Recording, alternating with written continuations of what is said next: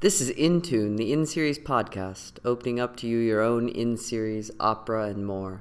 An oasis of intimate, innovative, and inspiring ideas through music, theater, art, and opera. I'm your host, Timothy Nelson, and artistic director of the In Series, and it's a beautiful, almost June afternoon here in Washington, D.C. It's the only day off we have during our rehearsals for Handel's Xerxes, my new adaptation of it called The Tale of Xerxes, which opens June 1st at the Atlas Center for the Performing Arts. We have a dynamic, brilliant young cast. It is a deeply moving work that blends the poetry of Rumi with the music of Handel. It's part meditation, part drama. It's the sort of project at the end of a rehearsal day after 8 hours of working together, exploring together, you feel more energized than when you started. It's a real blessing to be able to work on it. This past week we held our director's salon and we had a conversation with two amazing ladies. One of these is Parinaz Bahadori, who is an artist, architect, and specifically a calligraphy artist. She's from the city of Shiraz in Iran. And I contacted the Iranian-American Cultural Center in August, knowing that we were going to be preparing The Tale of Xerxes and wanting to seek out some authentic voice to collaborate with. Parinaz is the curator of their art collection, and we began to work together on a visual representation for the set of this production that would include Persian calligraphy with the poetry or words that figure prominently in the poetry of Rumi. Parinaz came to the salon to speak about her experience doing calligraphy from a very young age, and about the set and about the visual world of Persia and how we've incorporated it into this production. You also hear the voice of Fatemeh Keshavarz, who is the director of the Persian Studies Department at the University of Maryland, as well as for languages at the University of Maryland. I would say that Professor Keshavarz is one of the world's great Rumi scholars. She won a Peabody Award in 2008 for her radio program with Kristen Tippett called The Ecstatic Faith of Rumi. She has a new podcast called Radio Rumi, which I cannot recommend enough to you. It is a revelation. I've started listening to at least an episode today, and I find that listening to her podcast is itself a spiritual act, and it prepares me better for my day and makes me more connected to the work that I'm doing. We held this event at Le Pop, which is the cultural salon basement space of a Afghan restaurant in Adams Morgan called Lapis, a fantastic restaurant, family-owned Afghani restaurant. One of the wonderful things about Rumi is that he is claimed by many different cultures today, Afghanistan being one of these, Persia being one of these, and also Turkey being one of these.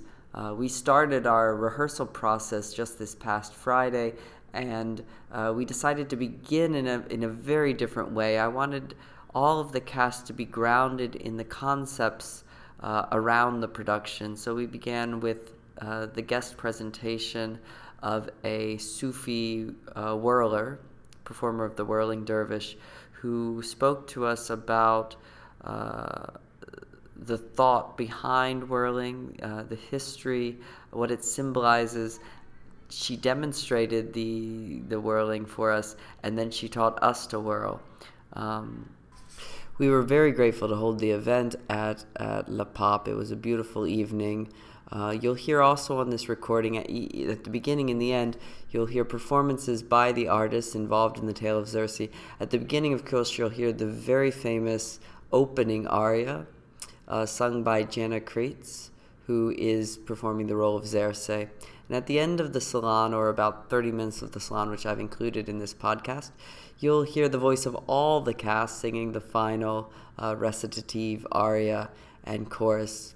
The translation is my own translation, which I attempted to make in the style of Rumi, retaining the original rhyme scheme of the Italian, and all of the spoken text, which on this recording is a bit difficult to hear, but I hope you can make out some of it, is the actual poetry of Jalal Rumi, the 13th century great Sufi mystic poet from Persia.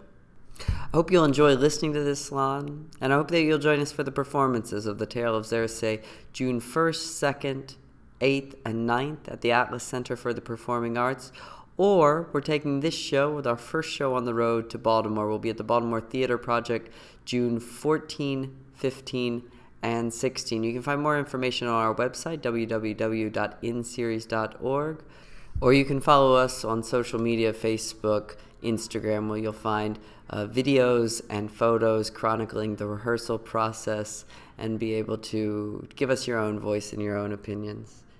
Here now is our May the 20th salon from Le Pop with Parinaz Bahadori and Fatemeh Keshavarz and myself.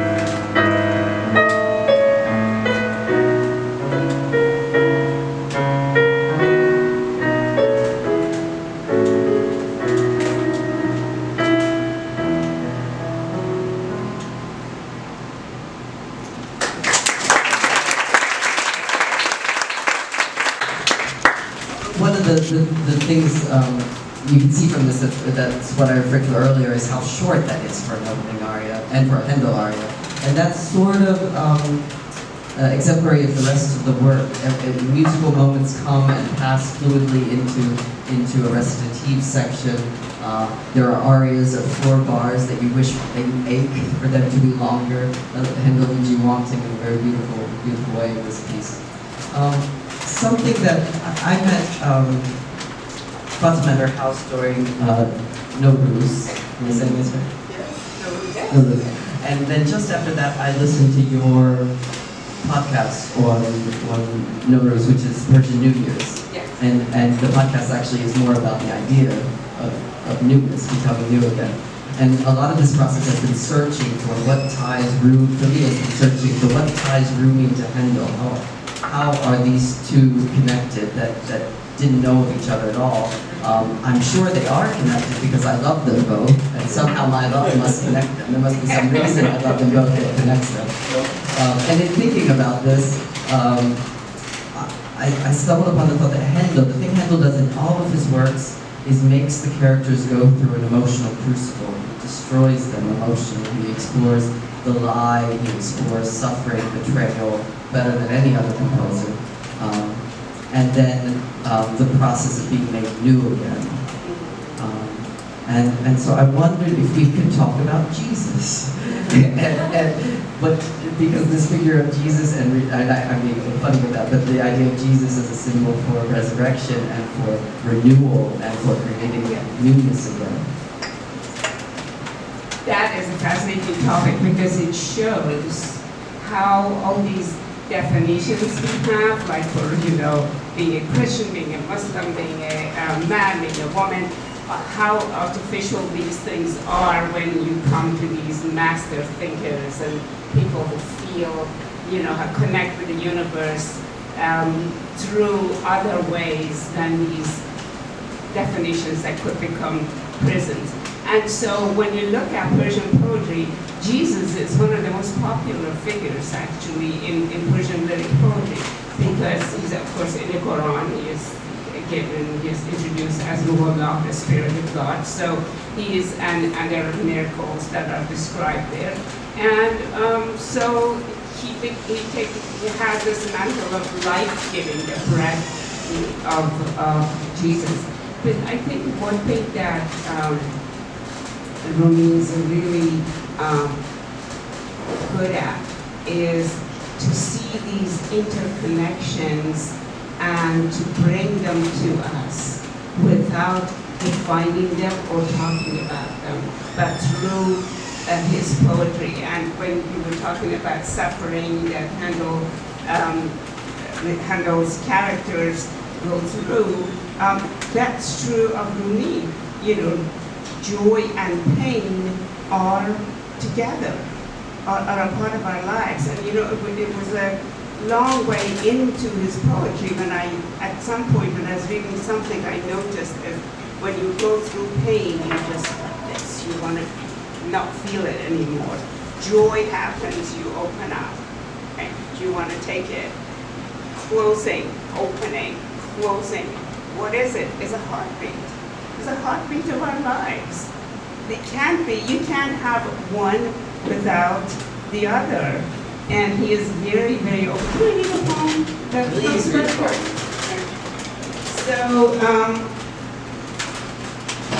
So I have given it a name called Promise, and I'm going to read only 3 of its lines because I'm going to also read the translation.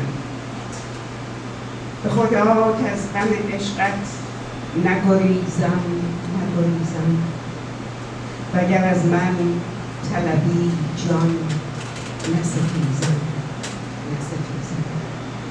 is the encountering the pain. When pain arrives, side by side with love, I promise not to feel. When you ask me for my life, I promise not to fight. سحرم روی تو ماهت شب من زلف سیاهت به خدا بی رخ و زلفت نه بخسبم نه بخیزم. Your bright face is my dawn. Your dark curls break the light to see the contrast. And of course, in Sufi imagery, the face was brightness, clarity, unity. The dark hair was disbursement and confusion and being lost in the strands of the hair. So your bright face is my dawn, your dark curls bring the night. If you do not let me near you, I will not go to sleep, nor rise. So the pain and the relief, and you know, this happens one after the other. I was wondering, okay, where are we getting with this? The Jalal to Jalilam, the Dalal to Dalilam, the Nasr Khalilam, the Dalim, all of that shit.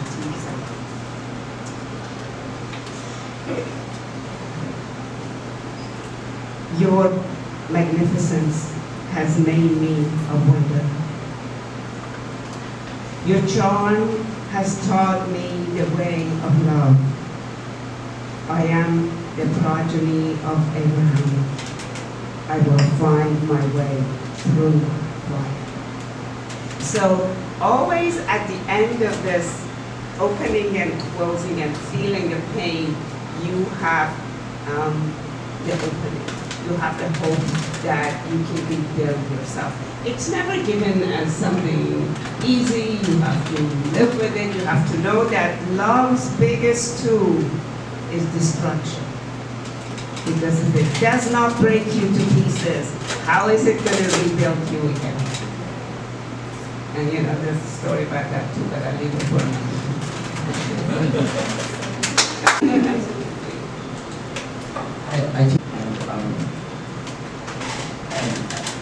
something we struggle with in directing Handel is something called the lieto fine, which in Italian means the happy ending.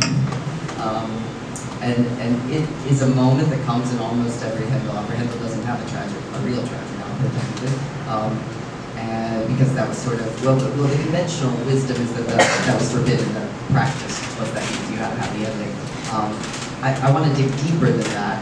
And Handel always comes to a moment where, after 3 hours of suffering and wrongdoing and betrayal and lying and mistaken identities, that someone says, you did this. Someone else says, you're right. I'm sorry. And the person says, I love you. It's okay. And it happens like that. It's a difficult thing for a contemporary audience because we're very used to the idea that what we see on stage should be a reflection of how real life works. And we all know that the turn from wrong to right doesn't happen that fast. It's an arduous and hard process. And I like to think that Handel is writing a possibility, the way things could be or should be. And Handel insists, just like Mozart actually, on the idea of redemption, and the idea that people can say they're sorry and that they can be loved again and loved better and become better because of that. And in that way, Handel is beautifully optimistic and naive. And I wondered if you guys had a chance to reflect on that, and Fatemeh, if you could maybe speak about the optimistic, naive side of Rumi and how in this way, maybe this is actually how Handel, aesthetically Handel and Rumi are about. That Rumi is predominantly, just by nature, a happy being. There's within the Sufi tradition, which is the mystical tradition which he comes from, and there are many, many others who are really, truly fascinating, but not quite as known in this, outside their own traditions as much as Rumi is. There are people with different temperaments. There are mystics whose temperaments are more sad and you know, retreating from community and so forth. Rumi's temperament is that of joy, and in fact, literally, he says, I have a contract with happiness, that happiness is mine. So, he never says these things really without meaning it in a very, very intense and serious way. And so to him, laughter is very serious. You have to be able to bring it into your life. And there's one thing he cannot come to terms with, and that is sitting on the margins, being outside action. You have to join the dance. It's whirling, it's, the universe is whirling with love. You have to join. If you can't get up and turn just the same way that he and his team are doing, you just do whatever you can. This action, this doing, is a movement towards hope and towards laughter. And he believes that maintaining some of our childhood in us, some of those moments where we actually express what we want, think what we, are not ashamed of the feeling that we express, and the playfulness. The playfulness that becomes the rhythm of our lives, that these are our tools for spiritual improvement. If you think about it, far from keeping yourself hungry and going, torturing yourself and sitting in, people of various traditions all across the world have done their own different ways doing things, and I don't want to be disrespectful to any of them, but his way is so unusual in saying, run towards it, play with it, dance with it. And if you can do that, if you become playmates, they will really understand each other, and then you're really on the same page, and then you're in the same rhythm, and so forth. So happiness is very much a part of his philosophy, a part of his, And then his poetry empowers him to say this in the most beautiful way, the trees the flowers that bloom are laughing. The sun comes up, it's laughing. So it's, again, metaphorical interpretations of that. I want to read a couple of lines from a poem which is about the day of his own death, when that day comes. I remember the most important line. Actually, the theme of it is, به روز مرگ چو تاروت من روانی باشد گمان مبر که مرا درد این جهان باشد. So the day that I've died and my coffin is being carried through the town, don't think I'm thinking about what is left behind. And so he, or actually درد این جهان, or a kind of longing to come back. So I'm a pull in that direction. And then, then he talks about the things that are exciting about it. Mara mulaqat an zaman bashad, just the reunion with the beloved is at that time. And then he kind of gets it that this is difficult for us, ordinary humans to deal with it. He says, have you ever seen a seed planted in earth that it didn't grow? So why do you think the seed of humanity going lower down in earth is not going to grow? So, of course he knows we're not going to grow into trees, but whatever we leave behind, is it a song we wrote? Is it his poems that he wrote? Is it paintings? Is it music? Whatever it is that we do, are the branches of this tree that grow. So he's always reaching towards these moments of not seeing the loss, but what the loss is going to lead to, which is often joyous. We just have a small bit of time left, and I wanted to get to the end of the opera, now you see how it feels. And I also wanted to give you a taste of how spoken text will blend with music, because if you don't know already, that's a big part of my work. and finding new ways to combine spoken text with music. At the end, the two join in a way, and because I'm a little worried about the acoustic in here. Again, I'm gonna read both the Rumi poem that goes with the end, and then the English of the song bit. Did you hear the winter's over? The basil and the carnations cannot control their laughter. The nightingale back from his wandering has been made singing master over all the birds. The trees reach out their congratulations. The soul goes dancing through the king's doorway. Anemones blush because they have seen the rose naked. Spring, the only fair judge, walks in the courtroom and several December thieves steal away. Last year's miracles are last year's miracles, were soon forgotten. New creatures whirl in from non-existence, galaxies scattered around their feet. Have you met them? Do you hear the bud of Jesus pruning in the cradle? A single narcissus flower has been appointed inspector of kingdoms. A feast is set. Listen. The wind is pouring wine. Love used to hide inside images no more. The orchard hangs out its lanterns. The dead come stumbling by in shrouds. Nothing can stay bound or be in prison. You say, end this poem here and wait for what is next. I will. Poems are the rough notation for the music that we are.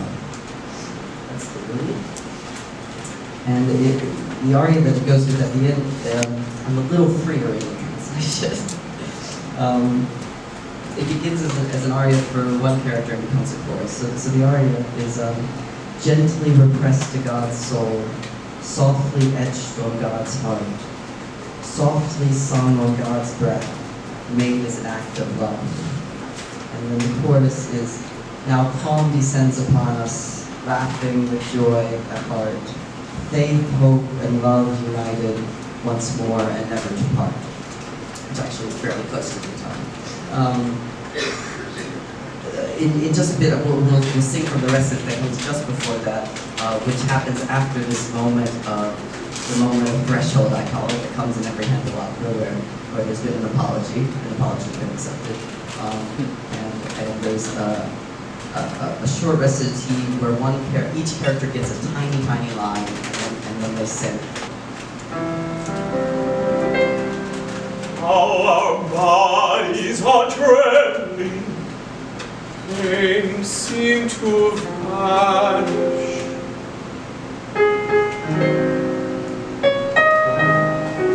I find consolation here, purified of hate to love. My friends, may you forgive the errors of my ways, and let stay here suspended in the joys of love. How do fables conclude? They don't. But the scattered pieces of broken hearts and splintered trees can become the raw materials for bridges. Nothing is lost forever. Stay together, friends. Don't scatter and sleep. Our friendship is made of being awake. Stay there, quivering in each moment like a drop of mercury. Did you hear? The winter's over.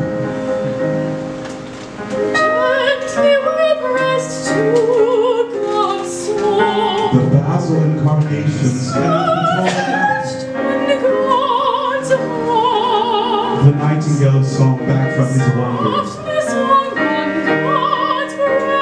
has been made singing master of all the birds. The trees reach out their congratulations. The soul goes dancing through the king's doorway.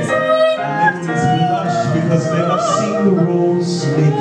We softly and sweetly play. Spring, the only fair judge, walks in the courtroom, and several December thieves steal away.